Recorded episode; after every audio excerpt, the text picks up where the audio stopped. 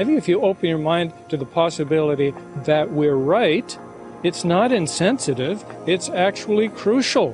Why would Canadians want to build their foreign policy and their domestic policy on a lie? You just heard Graeme MacQueen.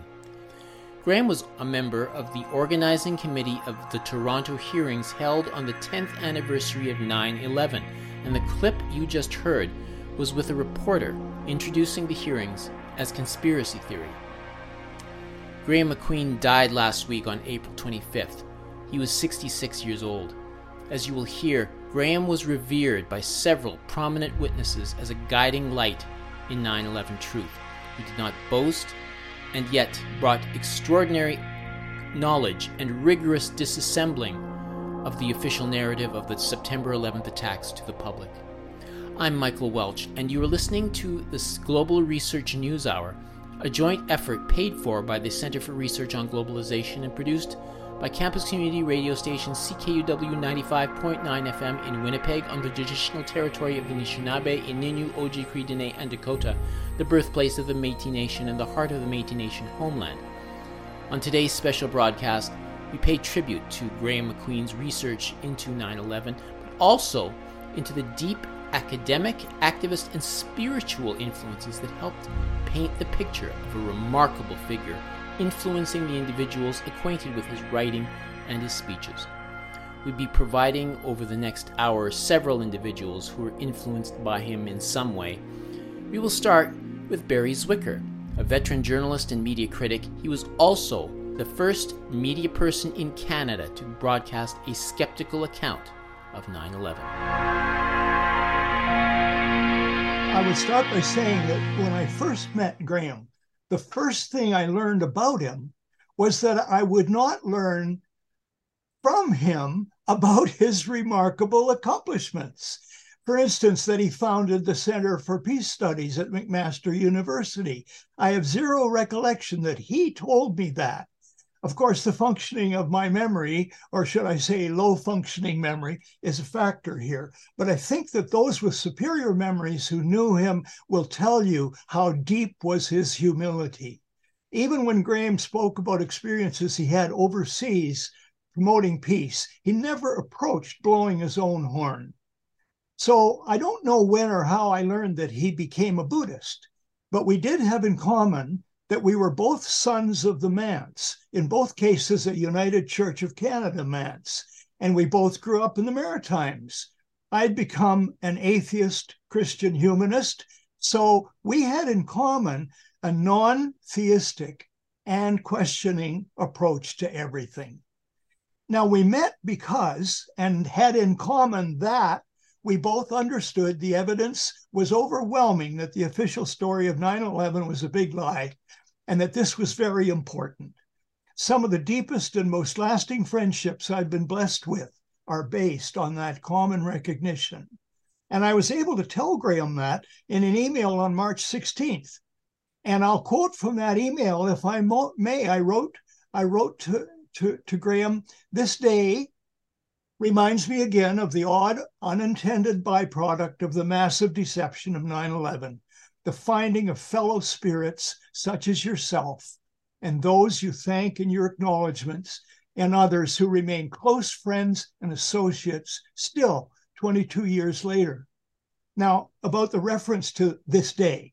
An hour before I wrote that, that email, I'd received a link Graeme sent me and three others with an attachment. And the attachment was the Pentagon B movie a brilliant analysis that Graeme and Ted Walter of New York had produced. They found 169 video clips of news coverage from the day of 9 11, in which journalists and others reported the demolition explosions in the Twin Towers. But the clips then showed that that reportage was replaced within hours by carefully planned and executed propaganda by official and other mouthpieces. So I'd read the Pentagon B movie right away as soon as he sent it. And I wrote Graeme, quote, it was not too soon to declare that the Pentagon B movie is a tour de force, a profoundly important work that's compelling, highly informative, and inspirational to those of us tilling the same ground, trying to expose what's beneath the surface of the US empire and its deranged brainchild 9 11. Yeah, quote unquote. He and I also had in common that we organized public inquiries into the truth of, of truths, I should say, about 9 11. And we both authored books on this. And his book uh, in 2014, the 2001 Anthrax Deception Case for Domestic Conspiracy, is a model of superior research and writing.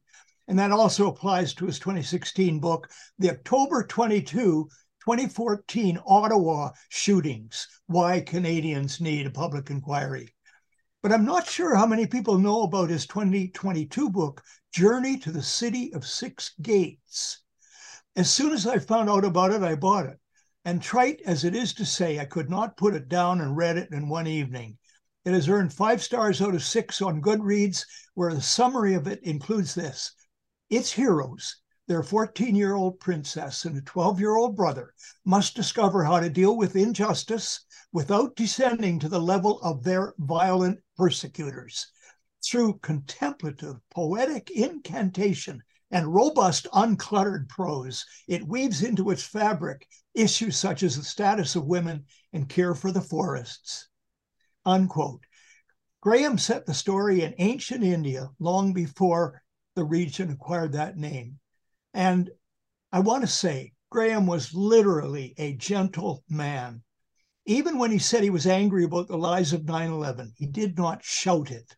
All the more you knew it was true. I don't recall, again, my, my memory is uh, an issue here, that he ever expressed anger at a person or persons he would name. He was not a complainer. His spirituality was deep and profound. When I last saw him at a meeting late last year at a friend's home, along with five other friends, he went on longer than usual on the question of some kind of afterlife. Befitting his intelligence, his philosophy, and his Buddhism, he treated the question as a highly complex one, one challenging our deepest understandings. And I don't mind saying I was spellbound by what he was saying and thinking as he spoke how deeply respectful I was of him. He had stage four cancer of the prostate. He was not fooling himself about his mortality. He was exploring it as deeply as he explored everything.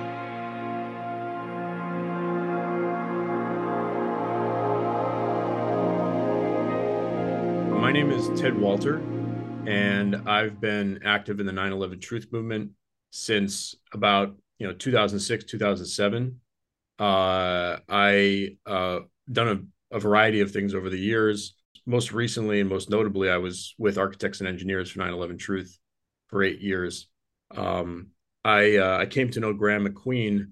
Uh, I would say probably around like 2010 or 2011, and you know I I had I was familiar with his research prior to that. I thought I've always regarded him as one of the the leading lights of of the 9/11 Truth movement and an incredible advocate for for peace and justice. And so through my own activism over the years, I, I got to know him better and better. We collaborated on more and more projects, um, you know, from, from the period of around, you know, say 20, 2013 until up until the present.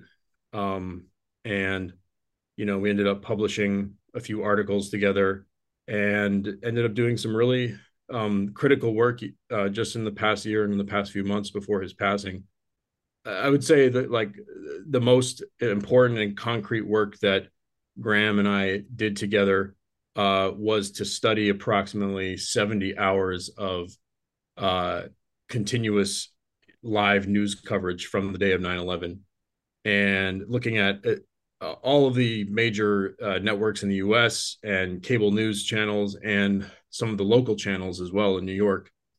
Of the 25 reporters who we found who described the destruction of the buildings. 21 of them uh, described it as an explosive event or as an explosion accompanying the destruction, and only four of them described what might be interpreted as, you know, the just the building collapsing due to fires or structural weakening, or not meant even just not mentioning ex- explosions.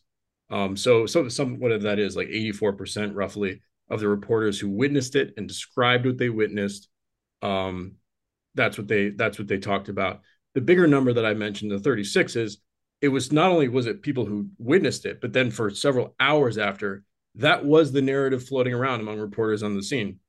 It wasn't just I saw it, it was an explosion. It was, oh, earlier the two towers, the explosions that brought the towers down. It, it was pretty important finding, and it built off the earlier work that Graeme had done, dating all the way back to 2006, um, of uh, you know that there was you know first looking at the oral histories of the FDNY firefighters and personnel, finding that about 118 out of 500 just volunteered and as they were telling their stories of that day that that they witnessed an explosion uh, or explosions when the towers uh, were going down. So um, it was pretty important findings uh, and the uh, second part of that analysis was as i mentioned before looking at how how the narrative then shifted. Uh, what what were the tactics that were employed to uh, supplant the the story that was coming from reporters on the ground. And you know we were able to identify a few different a few different um, tactics uh, one of which was to actually bring bring an engineer or some sort of building expert onto television to tell us that it, oh no it was it, it, it, was obviously the, the jet fuel and it was incredibly hot and must have weakened or melted the steel and so on and so forth. So that was one tactic. And then the other tactic was to just start beating the the war on terror narrative from the very very you know less than a minute after the uh, second plane hit the uh, second tower, uh, Fox News was talking about Osama bin Laden. So um, it was just about hitting that narrative repeatedly without any sort of real evidence um, and ignoring the evidence that was coming from people at the scene. Graeme was an incredibly encouraging, uh, collaborative uh, person. He he kind of saw the best in everybody around him and he was just able to bring it out um, and and and really encourage others to um, follow their own follow their path and and contribute everything they could. Um, you know, he did some really important work in his own right, but it's the the sort of the team player that he is, um, the collaborator, um, just such a loving person. And for me personally, I felt that. You know, I think I ended up doing and have done so much more in my activism around 9-11 uh, because of Graeme, because Graeme encouraged me to keep going um, and always had kind words uh, to share uh, when I when I was doing something. So I, I think that more more than anything, um, his effect on everybody around him was so positive. Mm-hmm. He he contributed some fundamental things to the body of research and knowledge about the events of 9 11, uh, starting with his analysis of the eyewitness accounts. Uh, also, looking at he, he, he contributed something fundamental on the physics side, which was to look at the downward motion of the North Tower as it came down and to uh, realize that it never slowed down as it was coming down. And if it, if it were actually, if the top were actually crushing the structure below it, it should be, we should be able to see it slowing down. And so he wrote a very seminal paper on that called The Missing Jolt which I encourage people to go back and look at.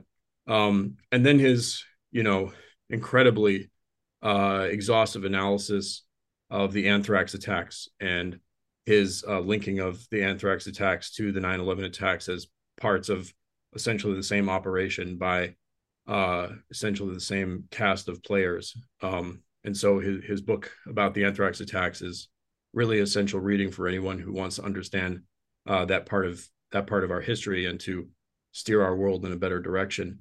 Um, he he was he was a guiding light for the for the 9/11 Truth Movement, and I think that the movement um, is going. In his last days, he helped um, found a new organization which is going to launch very soon called the International Center for 9/11 Justice, um, which is a, a, new iteration of an organization that started back in 2008 called the International Center for 9/11 Studies that hosted the Toronto hearings in 2011, which Graeme was a big part of organizing.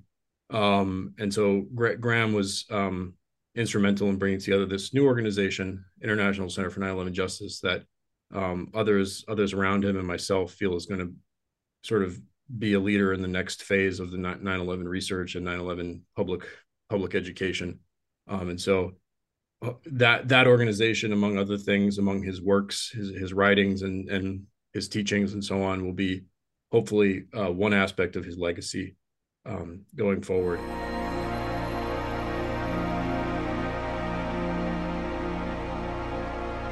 I'm Richard Gage. I'm the founder and former CEO of Architects and Engineers for 9/11 Truth. For gosh, 18 years now, we've been uh, uh, hammering at the wall of denial in this country and around the world about the truth of what really happened to the World Trade Center skyscrapers on 9 11. And uh, I'm now uh, working independently with my wife at richardgage911.org and we are all over it, uh, busier than ever with more uh, podcasts, more radio interviews, and more speaking engagements than ever. And um, I'm uh, particularly uh, disturbed by the passing of Graeme MacQueen. He was such a, a sweet, sweet soul uh, who dedicated himself. You know, he was all from the heart, but his scholarly uh, uh, strategies and and and uh, uh, elucidation of very very difficult subjects in in 9/11 Truth and certainly in his own Buddhist studies uh, is uh, it's it's just a huge loss uh, for all of us, particularly in the 9/11 Truth movement where Graeme shined for us so very much. Graeme uh, started, I think, at the Journal of 9 11 Studies, uh, publishing there and becoming its editor for about five years, uh, starting with the deep analysis in 2005. Uh, we had uh, the fire commissioner of New York. He took 503 oral testimonies of the first responders.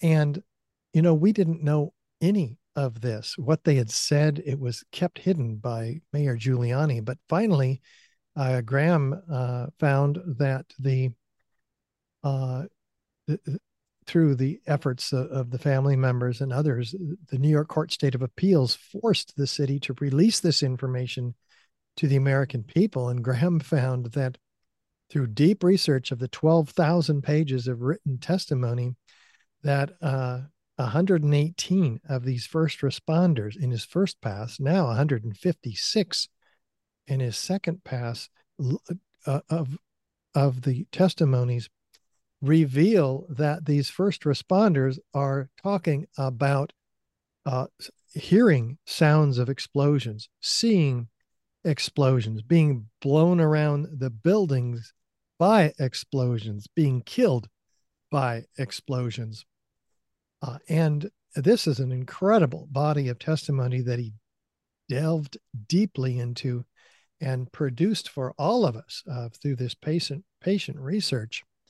These essays, uh, which David Ray Griffin uh, had picked up and ran with, and which is a forms a core of the explosive testimony of my work, uh, the DVD uh, 9/11 uh, explosive uh, evidence experts speak out.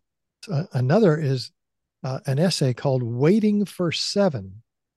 So he just dove into the testimonies of the first responders primarily and uncovered that, you know, they were told that building seven was going to come down. They were told that an engineer had put a transit on the building and that it was leaning or bulging. And if, of course, if that was true, the building would have tipped over. But it wasn't true. It was a story that was given to them as the reason they're not fighting the scattered fires that were in Building 7. So they're all being uh, kept away, and there's this whole story that Graeme beautifully uh, crafted, full of uh, testimony, um, and uh, uh, essentially proving that uh, this is all uh, nonsense that uh, the, the evidence does show in the end that Building 7 was blown up with uh, explosive uh, and incendiary material. So that's the subject of of uh, of my work. Uh, but then Graeme also wrote a whole book on the anthrax letters. You remember those? They came out in October of 2001. Well, uh, he just laid it out as only he can do from beginning to end, proving that these anthrax letters did not come from Islamic fundamentalists, could not have. Neither could the anthrax itself. Uh, the anthrax itself was uh, uh, U.S. Uh, made in the most sophisticated laboratories that we have here. Um, uh, he was also for five years on the the committee uh, that David Ray Griffin and Elizabeth Woodworth formed to establish the most essential evidence that 9 11 uh, was, in fact, an inside operation. And he parsed uh, the testimony of others through his incredible intellect. He found out that, gosh, there are cameras that are standing on tripods that are looking at the South Tower and the North Tower, because he covers that as well. The towers collapse. So the cameras are looking at the towers, they shake, and then the towers come down. Well, why do they shake? Because of explosion. So they corroborate the uh, oral histories of the of the first responders, and vice versa. Uh, so it's an integral, uh, corroborative, uh, self-corroborating uh, set of evidence that uh, Graeme Graeme MacQueen just just took to town. So yes, we owe him an incredible debt of gratitude for all of this incredible amazing work that he he left us with. His latest work is a compendium all of his works, and it's extraordinary. And it's called Pentagon, the Pentagon's B-rated movie. And uh, boy, does he do the job uh, in uh, in in dismantling the entire thing from beginning to end through the series of essays and and episodes of this uh, most recent book, which I mean was just completed uh, before his untimely death. I called Graeme uh, about a year ago uh, because we were talking about including him in our video. So I wanted him to appear in the film talking about uh, much of this evidence that he had developed. I got uh, I got to him too late though, and it was very sad. We he wasn't feeling well at the time and uh, he only felt worse and worse as time went on. So I didn't have the uh, the honor of having him or his testimony uh, personally delivered in the film 9/11 Crime Scene to Courtroom. But I had a wonderful talk with him, and uh, we shared. Uh, we talked about meditation and uh, and and Buddhism, and it was a deep uh, connection uh, that we had after working together all these years more formally, because he's he had appeared in several of the efforts we did, including 9/11 Justice in Focus, a uh, a, a, set of panels uh, with legal experts who were interviewing experts like Graeme uh, uh, publicly in 2016 in New York. Uh, a, a really special uh, opportunity for those to see Graeme uh, at his best. Uh, I encourage you to see uh, 9 11 Justice in Focus in his testimony at that panel.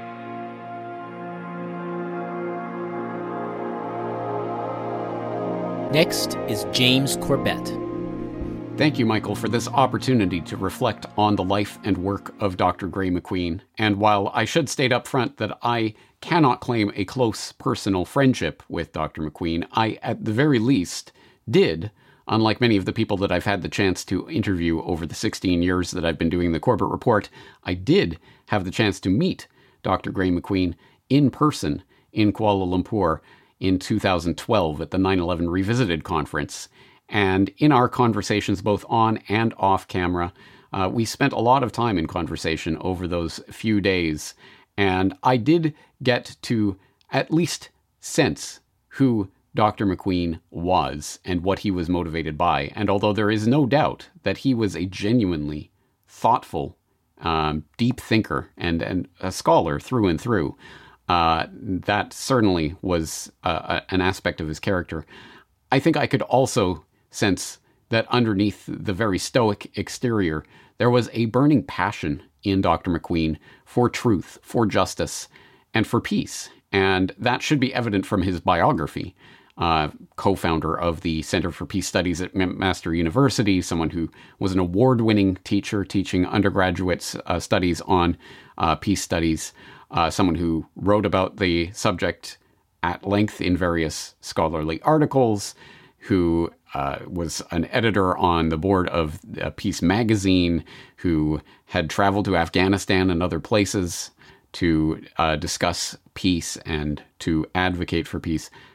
An incredibly interesting man who had a very, very interesting career, but I think that career speaks to that passion that under underlay the work that he did, the incredibly important work that uh, I'm sure people in the alternative media space will know that he did on the subjects of 9 11 Truth and the anthrax attacks of 2001. And of course, I had the chance to interview Dr. MacQueen on those subjects specifically several times over the years. But I wanted to share a personal remembrance from my final interview with Dr. MacQueen, which took place in 2019. And at that time, I was working on the 9 11 Whistleblowers series, where I was examining various firsthand accounts of people who had direct experience or knowledge of uh, the events surrounding 9 11 who uh, were pointing out the anomalies. And I was working on the piece on William Rodriguez, who was one of the janitors in the Twin Towers, who reported about the explosions that took place before the plane actually hit. And uh, in that regard, I contacted Dr. MacQueen because I know he, I knew he had written one of the premier scholarly articles on the subject of first responder eyewitness testimony. In fact, he poured through the hundreds of hours of transcripts of various interviews that were done with firefighters and first responders in the immediate wake of 9 11 and wrote a very important uh, scholarly article on the subject and what we could learn about the eyewitness accounts of explosions in the buildings from that testimony.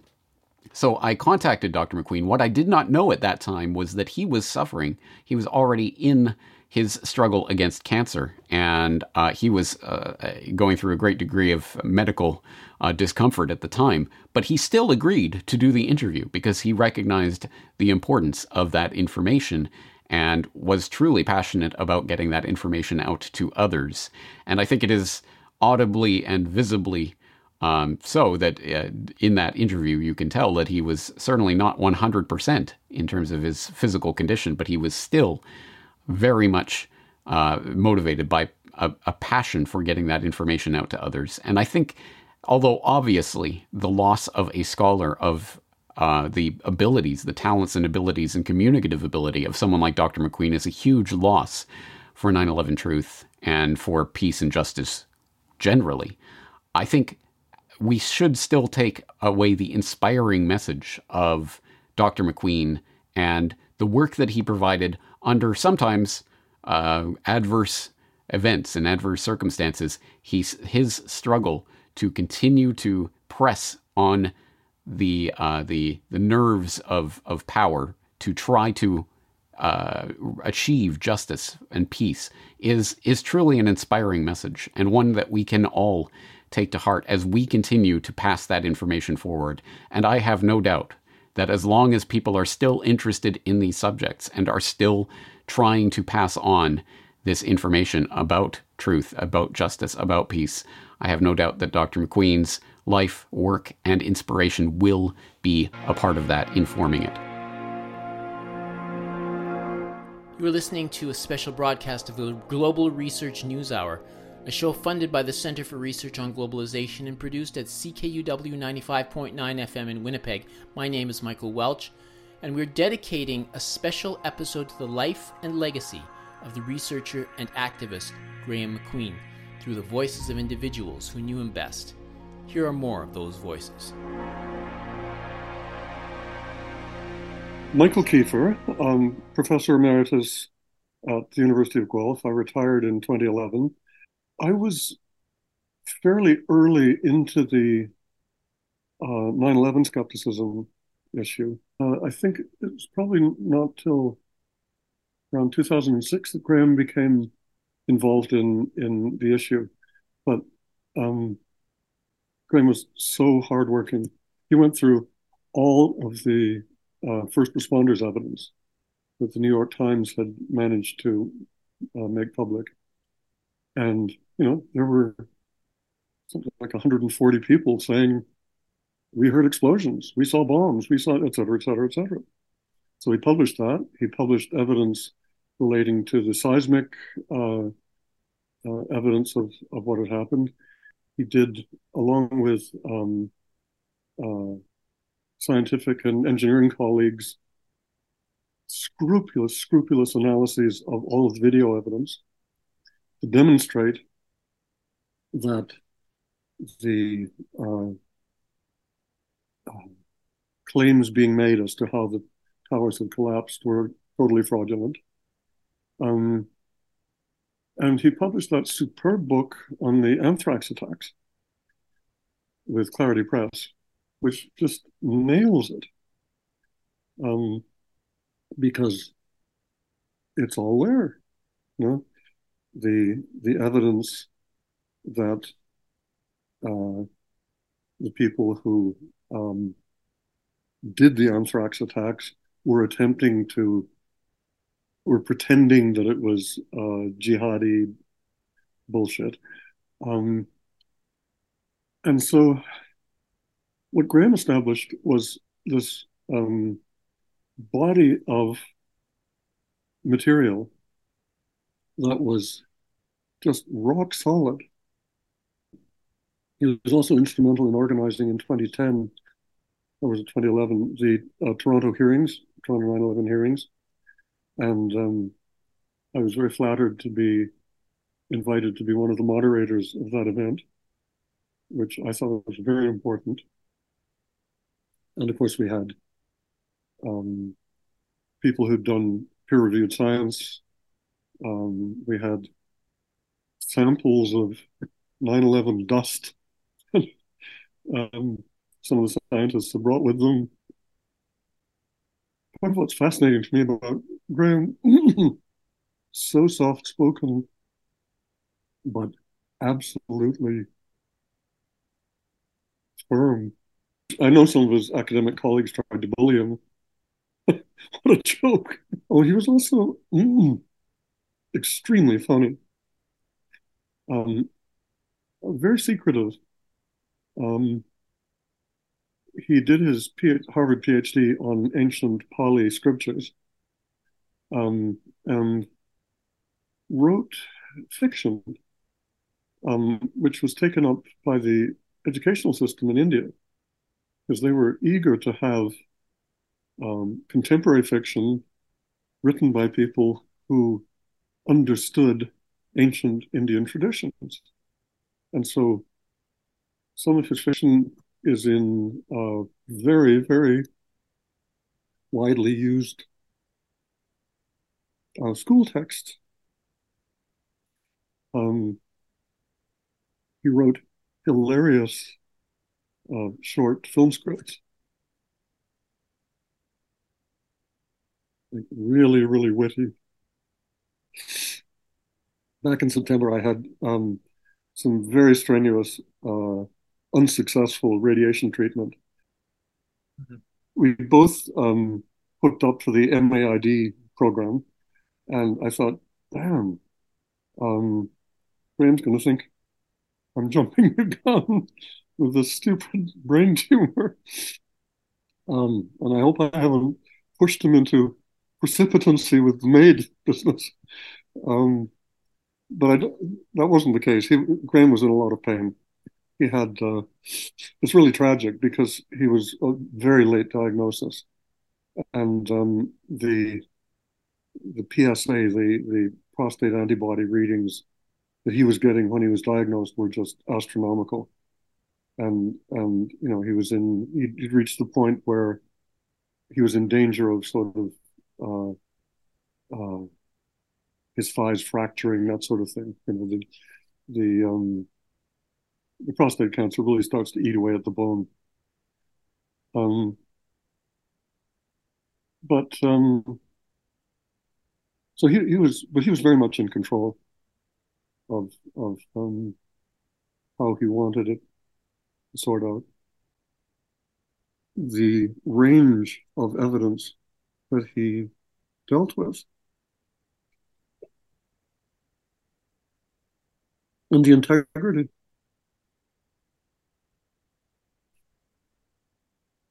Because he was a very serious scholar. You know, he didn't muck around.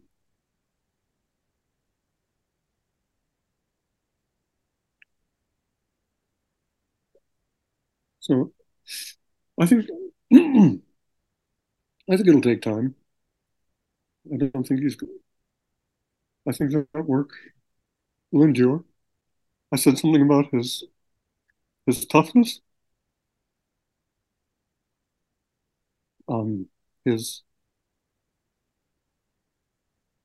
his determination, um, his grasp of firm principle.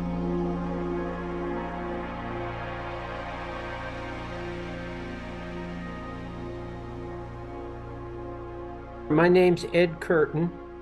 Uh, I'm a writer, uh, a former professor, uh, like Graeme.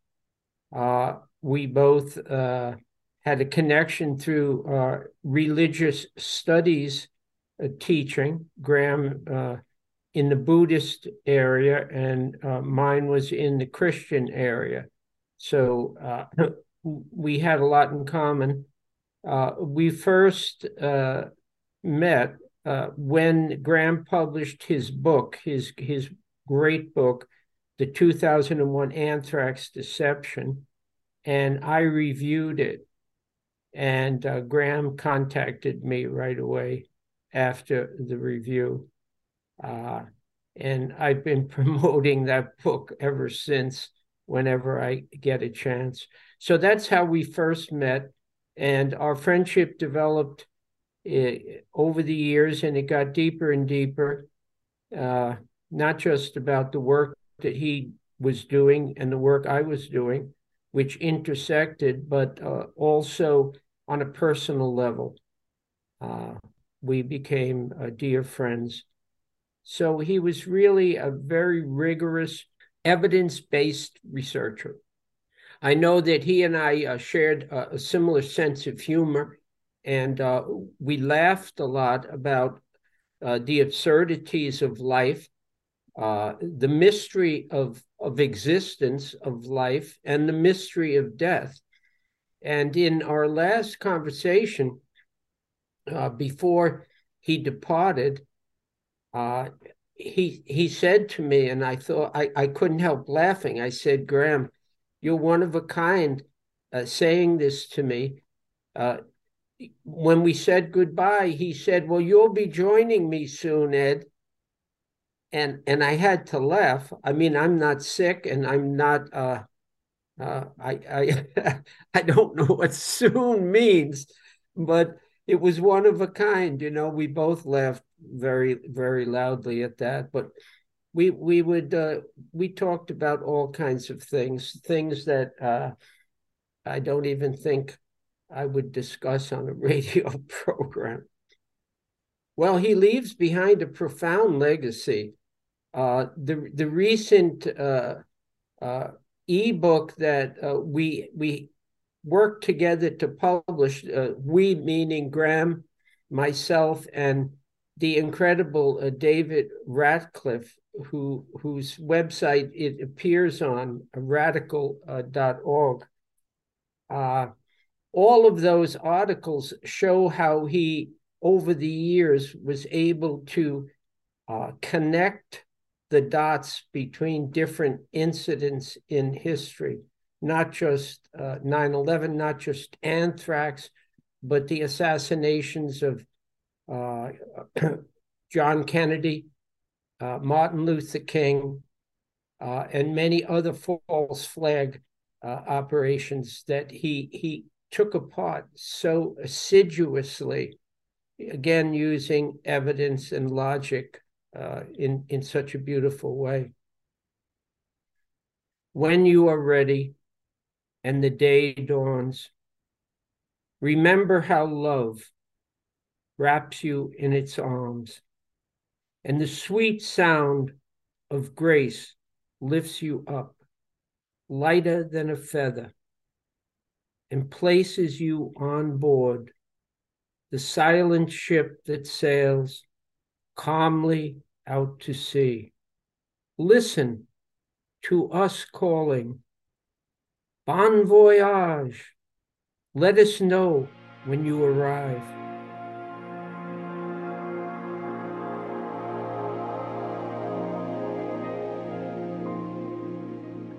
My name's Dave Ratcliffe. I have been many places in the 68 plus years I've been circling around the sun. I started the website Ratical with a T on the September equinox 1995 because I understood that the internet, which now had a front end interface with web browsers, was a very interesting development. And I have been initially working on focus of assassination of President Kennedy and the health effects of low-level ionizing radiation. I learned about Graeme from reading his go-to 2014 book, the 2001 Anthrax Deception, The Case for Domestic Conspiracy, an absolutely very, very detailed and not that long, I think it's a 160 page book that covers such a wide swath of something that happened more than two decades ago that was certainly another one of the test runs for what humanity has been confronting for now just over the last three years with the false promise of biosecurity and the rise of the biosecurity state. I've known Edward Curtin since uh, meeting him at Jim Douglass's uh, workshop in Western Massachusetts in uh, December 2012 on JFK and the Unspeakable, looking ahead to 2013. Marty Schotz, myself, Ed, joined Graeme for a wonderful Zoom birthday party and covered a beautiful wide swath of things. During that birthday party, Graeme pointed out something about what he called uh, if we in this social movement of 9 11 dissent are not willing to tell our own stories, who will tell them? Uh, it was very poignant moment because I think all four of us are very much devoted to creating records of our true living history that is ever more dismissed, omitted, distorted, and just covered up, censored by legacy corporate empire state media. Followed up in early October with just writing Graeme a personal letter, email, and he was very sweet in his response. It was just a general thing of wanting to share some ideas with him. And he wrote back saying, he was wondering if he could ask a very mundane question, as he put it. He was he was looking forward to Ted Walter coming to his house to do filming for a documentary on him, and he realized he needed to go back and re- review the bulk of his writing so that he could be coherent in uh, being interviewed. So he asked if I might be able to help him assemble those things. And I said, Yes, indeed, sign me up. Be happy to help. So that turned into making this digital book, which began in earnest that month in October. I very clearly aware of the time constraint. Uh, another dear, dear friend of mine, John Judge. I met John in the 80s in California, and uh, there's no one. There was no one like John. There was no one like Graeme John, I kept thinking for years and years and years, I need to go see John again in Washington, D.C., but I didn't do it. And then he died of complications from a stroke in 2014 at the tender young age of 66. So it really helped to, to push me more to realize do whatever you want to do now. Don't wait. And so when Graeme brought this up in October, I thought, well, yes, absolutely, let's go. So I pretty much dropped most everything else because I knew he might leave sooner than later. And I wanted to be able to, A, have something that he could see completed so that he could also get responses from people he knew and have that connection and that uh, visibility. And because if I wanted to ask him any questions, I needed to, excuse me, do this while I could still ask him questions. So the motivation about uh, telling our own stories was huge. And I, as I describe in the postscript at one point, I'm reading just from the text here. In a 2017 exchange with Marty Schotz, Vincent Salandria, Ed Curtin, William Whitney, Rodolfo Cardona, and me, Graeme wrote about the process he explored in writing Beyond Their Wildest Dreams, September 11, 2001, in the United States Left. His motivation was, quote, to understand how people come to know the world and how we can open up closed minds, unquote. He explained some of this as his, quote, imagination approach, unquote, in the following. This, this is all Graeme's writing to this group of our correspondence email. I adopted the word, imagination, from German philosopher Gunther Anders, whose 1962 article, Thesis for the Atomic Age, had a big effect on me over the years as a peace and environmental activist. Anders said that in the nuclear age, we are doomed if we don't have imagination.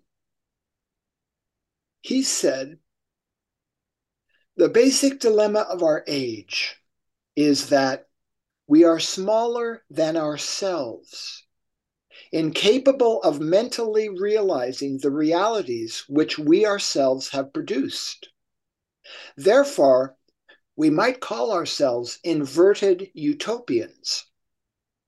While ordinary utopians are unable to actually produce what they are able to visualize, we are unable to visualize what we are actually producing. That's the quote from Anders. And then Graeme goes on. He also said that escapists of today do not hide in imagination. They hide in the ivory tower of perception because the senses are, quote, senselessly narrow, unquote.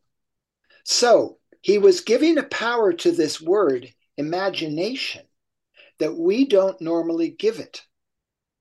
Imagination is what we give ourselves to when we have the courage to face the world to actually visualize what is going on.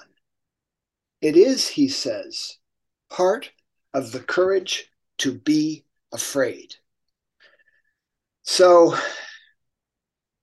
whenever any of us is gifted by our Creator, we all have an irreducible connection to our Creator. Whatever we think is going on here, whatever we perceive as being the reality of our existence, every connection we make that is life affirming, life giving, and devoted to life on Mother Earth expands the energy of what we are here for, which is to increase, as Carl Jung said, to increase consciousness. Graeme was a magnificent embodiment, incarnation of iridescent soul whose light and love for all our relations was a fire that burned very, very brightly while he was here. We all have such a short amount of time here. It's very, very brief. Graeme's life is a wonderful reminder to all of us of what is possible to create and to manifest, understanding our inexorable connection to our Creator and to our time here on Mother Earth. So for me, a great, great gift was knowing very briefly, but very beautifully, Graeme MacQueen. In time, we will have an ebook available for sale. It will only have the text in it, so there won't be any issue with copyright control. And all the proceeds from sales of that book, meager though they might be, will be set up to be received by Graeme's wife, Sharon. My name is Kathleen McKay, and I do uh, energy healing and uh, I lead meditation groups. And uh, we have a small retreat center out here at our property. Well, actually, I first heard of him many years ago because he was my brother's, uh, one of my brother's professors. And as with so many students, from what I understand, a beloved professor, actually. And so Graeme and my brother actually started to um, get to know each other through activist circles as well. So I had heard about Graeme when Graeme got his um, cancer diagnosis. So this is about four years ago then. And uh, he received uh, a very dire, you know, diagnosis and a fairly dire prognosis at the same time, obviously.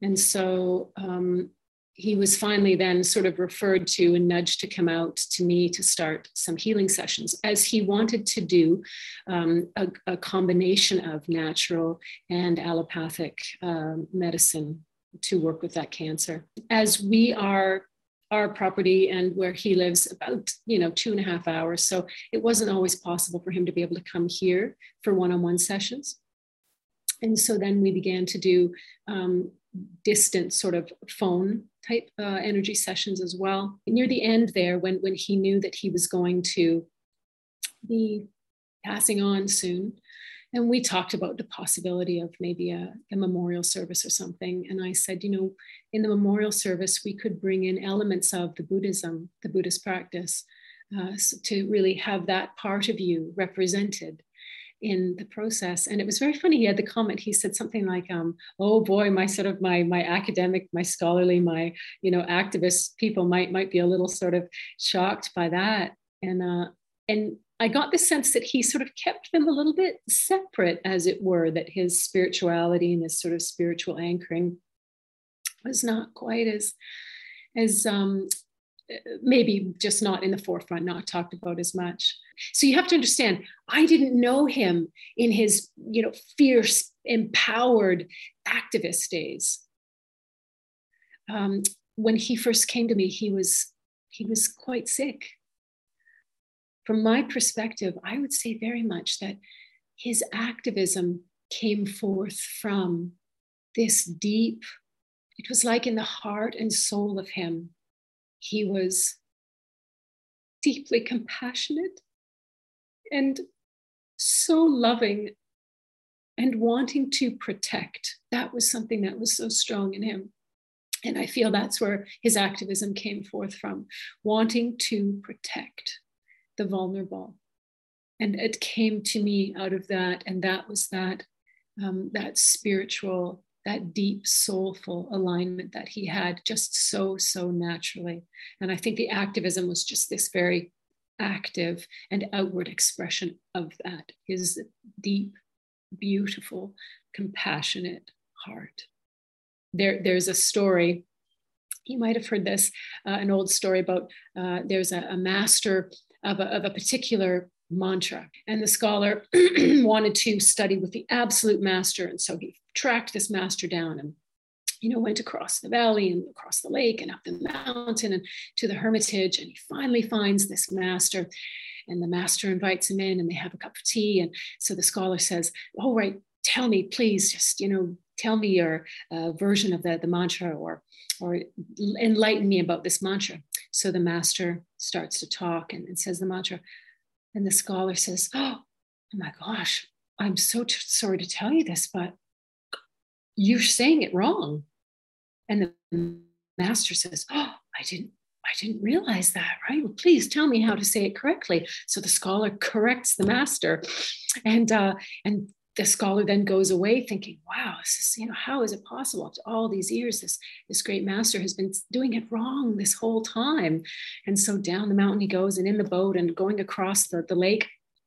And he looks to his side and there's the master hovering above the water on the lake. And the master says, Excuse me, I'm sorry to bother you, but just one last time, what was that correct pronunciation again? He's the master hovering over the water. So I just want to say that was Graeme.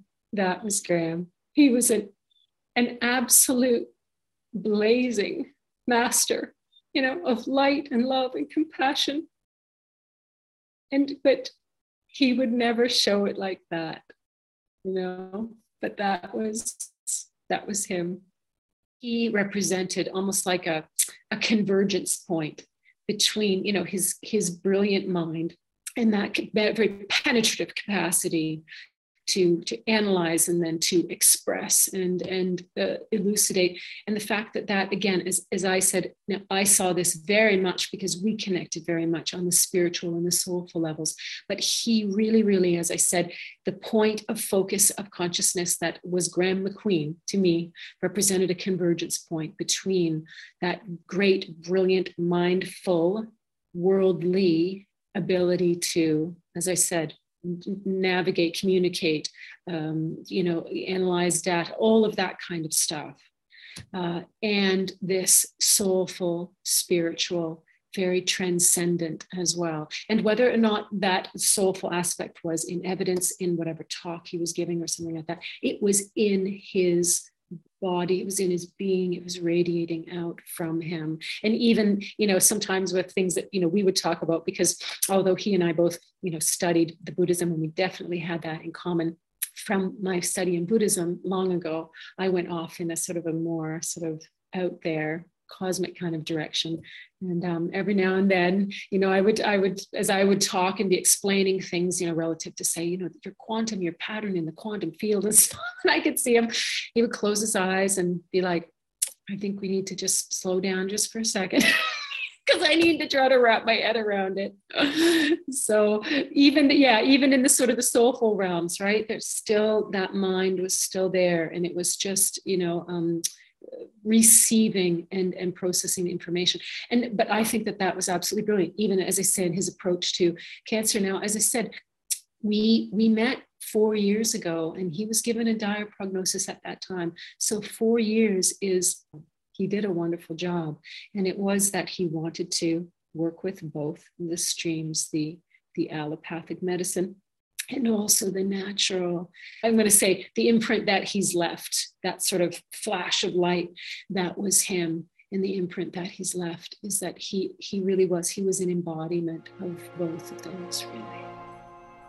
You have been listening to a special broadcast of the Global Research News Hour, a program funded by the Center for Research on Globalization and produced by CKUW 95.9 FM in Winnipeg on the traditional territory of the Anishinaabe, Ininu, Oji, Cree, Dene, and Dakota, the birthplace of the Métis Nation and the heart of the Métis Nation homeland. Our focus was on the life and legacy of Graeme MacQueen.